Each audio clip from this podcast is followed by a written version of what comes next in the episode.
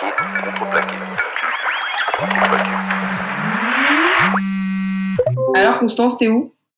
Alors là, du coup, je suis actuellement dans mon atelier, mais euh, j'ai changé d'atelier depuis la dernière fois qu'on s'est vu, puisque à la base j'étais à la Alpapin, qui a fermé Ouais. du coup depuis. Et donc maintenant j'ai un nouvel atelier qui a bien changé, euh, qui est à l'orfèvrerie maintenant, donc à Saint-Denis, qui est toujours géré aussi par Souk Machine. Voilà. Mais, euh, mais maintenant j'ai beaucoup plus d'espace et puis j'ai des nouveaux colloques d'atelier aussi. Et euh, c'est c'est pas du tout la même gueule qu'avant quoi. Et ça fait depuis combien de temps que t'es là-bas, du coup? Euh, je je suis arrivée en juillet 2019. Et du coup, euh, comment tu vas? C'est quoi ton, ton mood euh la, fameuse question. Euh, bah du coup, moi j'essaye vraiment de rester euh, au jour le jour, hein, et mon objectif principal c'est de garder le moral, hein, parce que du coup, bon, moi, mon, par rapport à mon métier, je suis quand même très très impactée, c'est ça, oui, par le Covid, puisque du coup, moi, je suis au chômage technique hein, depuis depuis mars dernier, puisque du coup, moi, pour le rappeler, je suis scénographe, mais donc je, je travaille, je fais des décors dans l'événementiel, à la base surtout pour des pour des soirées, des festivals. hein. Donc c'est les premiers qui s'arrêtent et puis c'est les derniers qui reprennent. Mm. Et, euh, et du coup, j'avoue que moi, je suis passée par vraiment plein de stades et d'émotions différentes, que ce soit la colère, euh, la déception, la tristesse, euh, la frustration, le désespoir, euh, le stress, l'angoisse. Et euh, mais bon, j'ai réussi à dépasser tout ça et vraiment à essayer maintenant d'être dans une logique plus euh, optimiste et euh, positive et euh, d'essayer à tout prix vraiment de garder le moral et donc du coup justement de de faire de vivre un peu au jour le jour pour pas avoir trop à se projeter parce qu'en fait c'est ça le plus compliqué c'est de pas avoir de perspective et euh, d'être dans l'inconnu et dans un flou total de savoir ce qui va se passer et combien de temps ça va durer quoi. Et ça je trouve que c'est vraiment très dur parce que du coup euh, je sais plus pourquoi je me lève le matin euh, je j'ai plus d'objectifs euh, je sais pas où je vais, je sais pas ce que je fais et en fait euh, c'est beaucoup beaucoup de remise en question, euh, surtout quand ton travail c'est ta passion comme c'est le cas pour moi.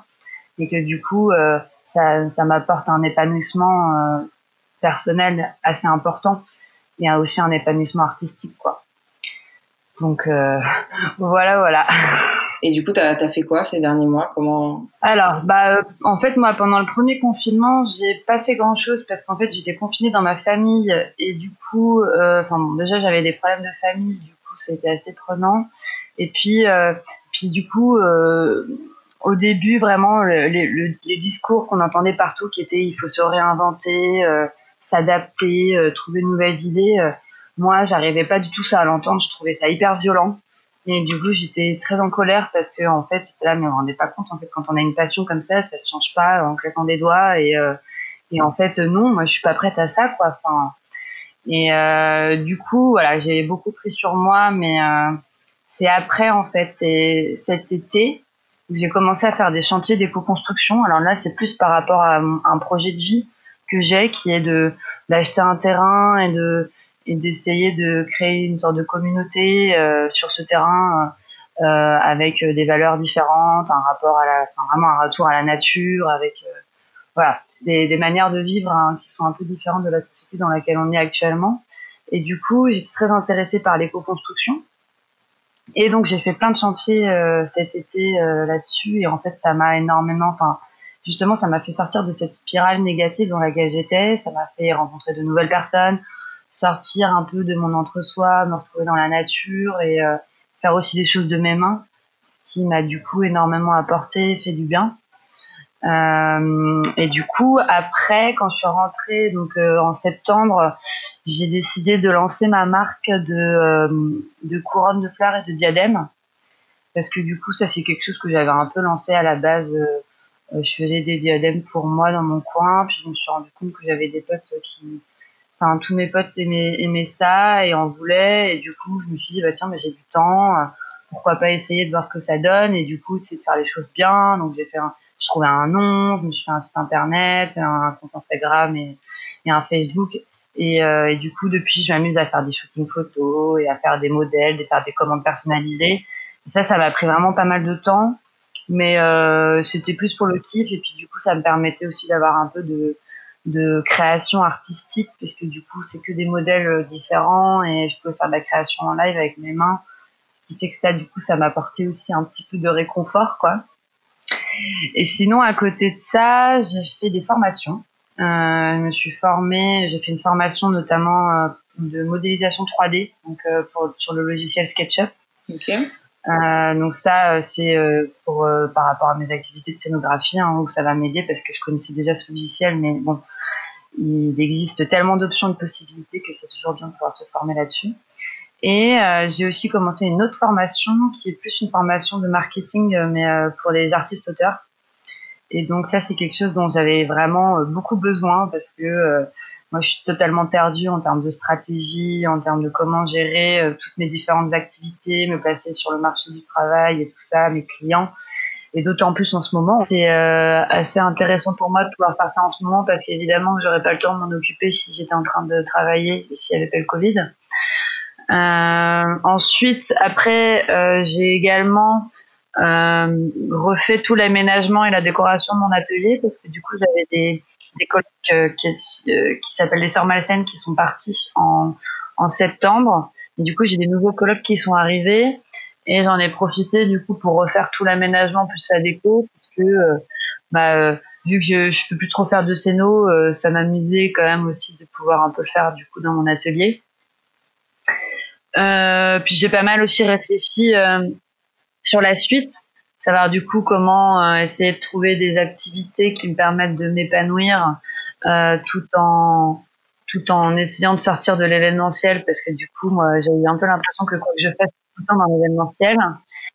Euh, du coup j'ai essayé de, de découvrir d'autres secteurs euh, qui sont un peu liés à mon métier ou genre j'ai fait un peu de déco pour des clips pour des courts métrages euh, pour des shootings euh, et, euh, et, là, je suis en train de réfléchir sur de nouvelles idées que j'ai qui seraient à proposer à des entreprises ou à des galeries et qui me permettraient de quand même du garder cet épanouissement artistique que j'ai pas forcément retrouvé du coup dans les dans les, tournages ou les clips que j'ai fait et mais qui est très très important pour moi.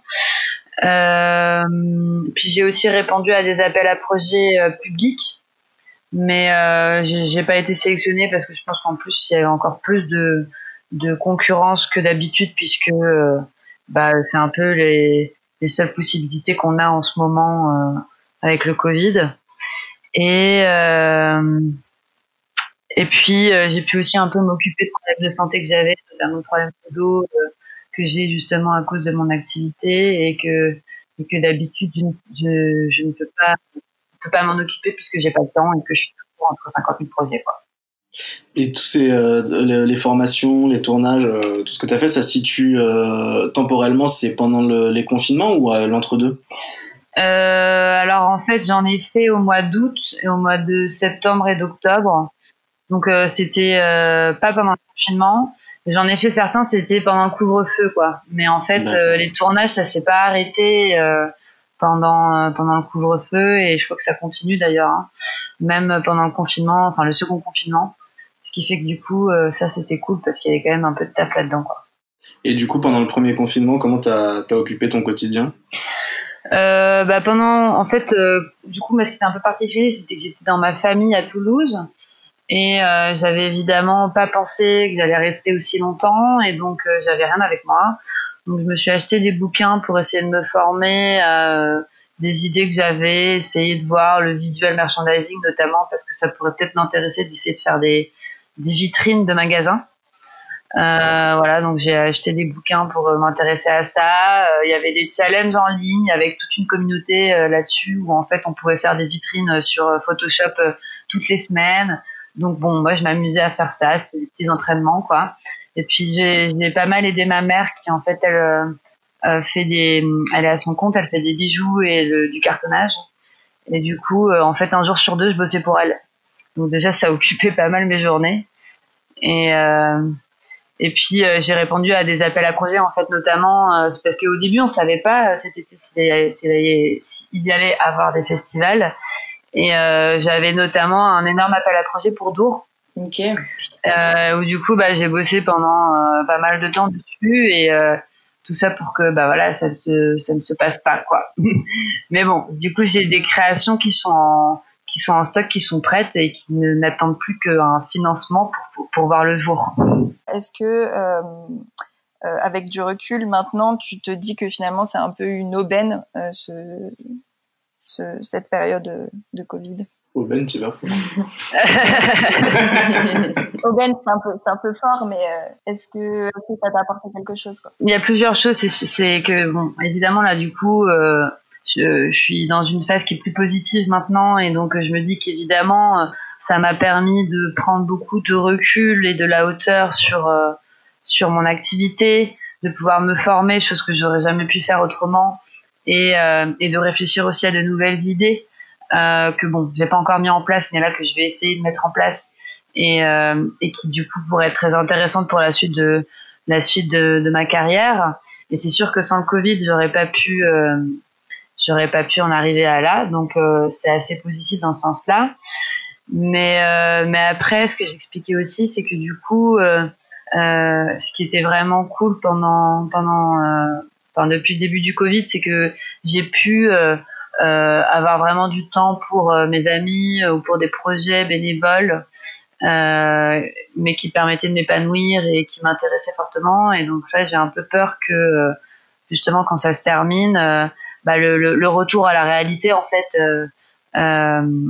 de redevoir de nouveau chercher des projets en fonction du budget, courir après l'argent et ne plus pouvoir être là pour les projets qui m'intéressent mais qui sont pas forcément euh, rémunérés quoi. Et euh, comme tu disais euh, pendant ce, ce, le premier confinement où tu étais avec ta famille, euh, j'imagine que tu as eu un peu de temps euh, pour pour faire des lectures, etc. Est-ce que tu as découvert un livre en particulier ou une chaîne de podcast, une chaîne YouTube qui, que, que tu pourrais nous conseiller? Oui, alors du coup, c'est un livre qui s'appelle Utopie réaliste, donc de Bregman, B-R-E-G-M-A-N. Et donc, euh, c'est comme son nom l'indique, hein, c'est un livre qui traite de pas mal de sujets, euh, notamment euh, l'ouverture des frontières, euh, le revenu de base universel, que je trouve qui est particulièrement euh, intéressant de, de, traiter en ce moment, et la semaine de travail de 15 heures, etc. Et en fait, il explique un peu comment construire un monde, un monde idéal et et ne, ne, pas désespérer. Et du coup, je trouve que c'est particulièrement pertinent en ce moment pour essayer de, de garder le moral et de se dire que qu'un autre monde meilleur est possible, quoi. C'est sûr. Et du coup, euh, bah, une petite citation euh, pour, euh, pour finir et pour euh, décrire 2020. Alors, du coup, comme je vous disais que euh, j'essaie de rester bien positive, pour paraphraser un ami très cher, euh, on va dire que la roue tourne va tourner. Et on espère que ça arrivera très vite. Voilà. bon bah nickel Constance, merci beaucoup. Contreplaqué, contreplaqué, contreplaqué, contreplaqué.